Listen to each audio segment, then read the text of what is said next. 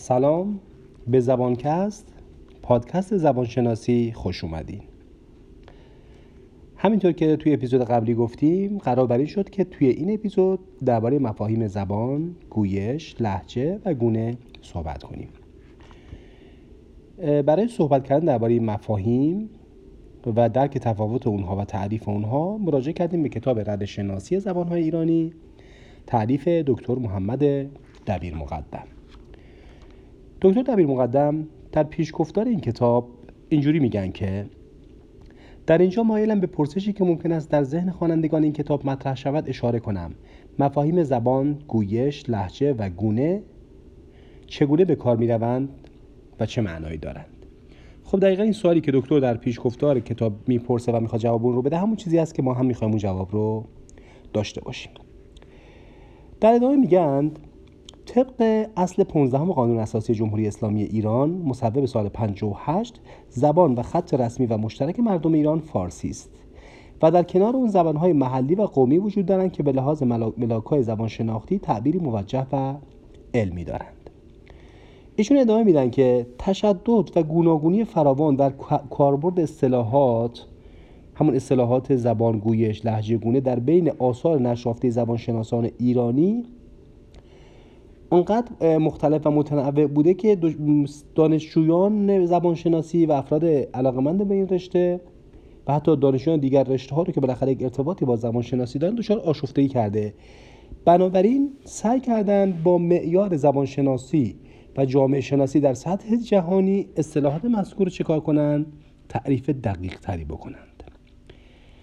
ایشون گفتن معتقد هستند که گویش ها رو باید گویش ها یک زبان بدانیم یعنی چجوری یعنی گویش ها یک زبان به لحاظ دستوری و واژگانی و نیز واژی از یکدیگر متمایز هستند طبق این تعریف مثلا انگلیسی بریتانیایی، انگلیسی امریکایی، انگلیسی استرالیایی، انگلیسی کانادایی و انگلیسی انگلیسی افریقای جنوبی گویش های زبان انگلیسی هستند. همچنین گفتن که لحجه به شیوه تلفظ سخنگو اشاره داره.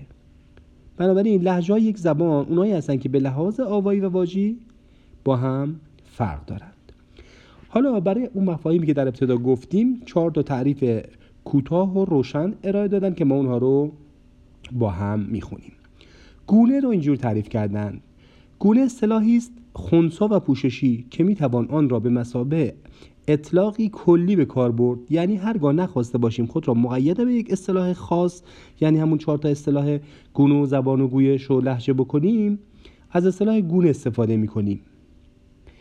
زبان را اینجور تعریف کردن. گفتن دو گونه زبانی که سخنگویان آن دو فهم متقابل ندارند. گویش رو اینجور تعریف کردن. دو گونه زبانی که سخنگویان آن دو فهم متقابل دارند. اما در این حال بین آن دو گونه تفاوت‌های آوایی، واژی، واژگانی و دستوری وجود داره. و لهجه رو اینطوری تعریف کردن که دو گونه زبانی که سخنگویان آن دو فهم متقابل دارند اما در این حال بین آن دو گونه های آوایی و واجی دیده میشه. این اینها تعریف هایی هستند که برای این مفاهیم به کار برده شده به صورت کامل جامع و مختصر و اصطلاحا مفید. حالا طبق این تعریف می‌تونیم بگیم که فارسی امروز همین فارسی که الان ما داریم باید صحبت می‌کنیم گیلکی، مازندرانی، کردی، کردی سورانی در واقع کردی کرمانشاهی اورامی وفسی لکی لوری راجی دلواری لارستانی شهمیرزادی سمنانی دوانی بلوچی نائینی تالشی و تاتی زبان هستند.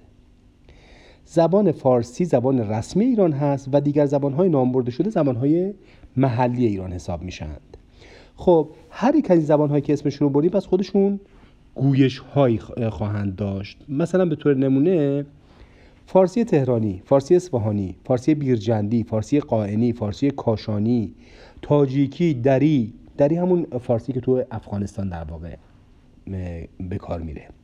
گویش های یک زبان هستند. گویش های زبان فارسی. به همین ترتیب گویش های لاری، عوضی، خنجی، گراشی، بستکی و بیخی برخی از گویش های زبان لارستانی هستند.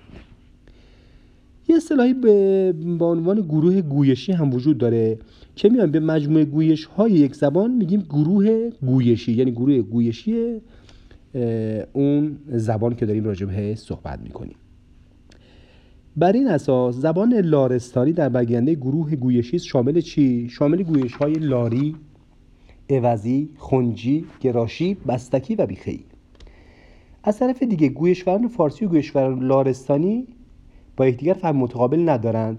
یعنی اونی که داره فارسی حرف می‌زنه کسی که داره لارستانی می‌دونه و زبانش لارستانی هست متوجه نمیشه که این کسی که داره فارسی صحبت می‌کنه چی داره میگه.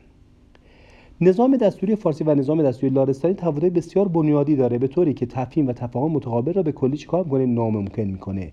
به همین خاطر هست که می‌تونیم بگیم بیگمان فارسی و لارستانی هر کدوم یک زبان مستقل هستند. به عنوان نمونه دیگر گروه گویشی تاتی جنوبی عبارت از گویش های چالی، تاکستانی، اشتهاردی، خیارجی، ابراهیم آبادی، سگزابادی، دانسوانی، اسفراوینی و خزنینی این گروه گویشی زیر یک زبان واقعا با آن زبان زبان تاتی هست. یعنی اینها گویش های زبان تاتی بودند. نظام دستوری تاتی با نظام دستوری فارسی و نظام دستوری لارستانی تفاوت‌های اساسی داره. به طور که فهم متقابل بین گویشوران آن سه ناممکنه. خب بنابراین از اون تعریف هم که قبلا کرده بودیم برای مفاهیم اینجوری می‌فهمیم که فارسی، تاتی و لارستانی سه تا زبان ایرانی نو هستند. یعنی هر کدوم یک زبان مستقل ایرانی نو هستند. حال توی مقیاس کوچکتر بخوایم نگاه کنیم میشه که از گروه گویشی متشکل از گویش های روستای وفس گویش روستای چهرقان گویش گورچان و گویش فرک سخن گفت که زیل زبان وصفی زیل زبان وفسی که در منطقه وفس در منطقه شمال غربی استان مرکزی با آن گفته شنود میشه. گویشوان وفسی و فارسی فهم متقابل ندارند و از این رو ضرورت دارد از زبان وفسی سخن بگوییم. یعنی چی؟ یعنی ما پس یک زبانی داریم توی منطقه شمال غربی استان مرکزی البته گویشوان خیلی کمی داره این زبان. شاید مثلا به چند هزار نفر فقط برسه. با توجه به تعریفی که از اون مفاهیم کرده بودیم پس این کاملا یک زبان مستقل هست. چون گویشورش با گویشورهای زبانهای دیگر ایرانی نو دیدیم که فهم متقابل ندارند. پس وفسی خودش میشه یک زبان که خودش گویش های دیگری رو در بر می‌گرفت. مثلا چی بود؟ گویش مثلا روستای چهرقان گویش گورچان و گویش فرک. خب حالا از طرف دیگه اگه تفاوت های میان دو گونه زبانی اساسا فقط در حد تفاوت آوایی و واژیش باشه بر اساس معیارهای جهانی زبانشناسی یعنی تعریف جدیدی که از این مفاهیم زبانشناسی کردیم باید اون دوتا گونه رو لحجه های یک زبان بدونیم. مثلا چی؟ مثل زبان فارسی قومی و فارسی تهرانی که اینها در واقع لحجه های زبان فارسی هستند. یعنی گویش و زبان مستقل نیستند. حالا در جمعبندی لازم اینه بگیم که اطلاق اصطلاح گویش به مسابقه زبان محلی و قومی که در آثار برخی از زبان شناسی اینا دیده می‌شد کاربرد نادقیقه و خلاف تعریف معیار جهانی گویش هستش. با یه نگاه فراگیرتر می‌تونیم بگیم که در زبانشناسی امروز کاربرد بینشان خونسا و پیشورز گویش در واقع همون گویش جغرافیایی یا گویش منطقه است. یعنی چی؟ یعنی گونه هایی از یک زبان که بین گویشوران آن فهم متقابل وجود دارد اما با فاصله جغرافیایی اصلا واقع هستند. در کنار گویش جغرافیایی از گویش اجتماعی گویش شهری گویش فردی گویش, گویش جنسیتی و گویش نسلی نیز میشه سخن گفت. در هر مورد مبنای گوناگونی زبان عاملی متفاوته مانند عامل جغرافیایی اجتماعی مثلا اجتماعی مثل تحصیلات شغل فردی جنسیتی یا گروه سنی و فاصله نسلی. ممنونم که به زبان کست گوش می‌دید. انشالله در پادکست های بعدی راجع به مباحث دیگری از زبان شناسی با هم صحبت می‌کنیم. وقت بخیر.